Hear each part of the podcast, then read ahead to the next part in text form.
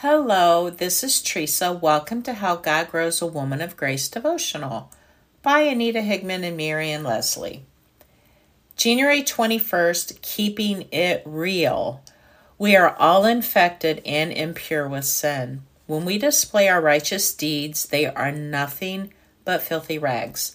Like autumn leaves, we wither and fall, and our sins sweep us away like the wind. Isaiah 64.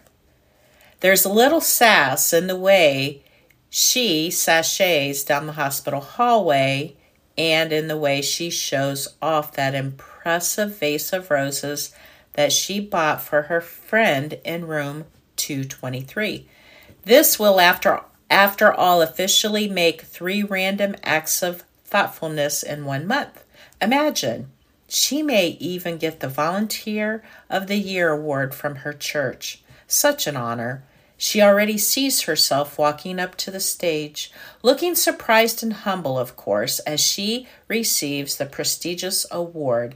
In fact, in her spare time, she's been working on an acceptance speech. She wonders if she should even get a new dress for the big event.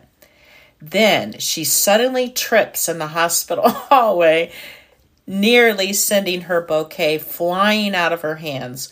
Could that be a slight caution from God concerning her attitude?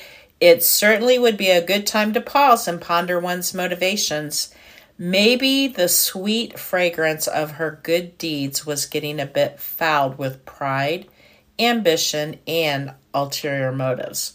So, what can be done for her, for all of us? Be real before God. Confess and then let Him show us how compassion is really done. Pray with me. Lord, I'm sorry for the pride that gets mixed up with my good deeds.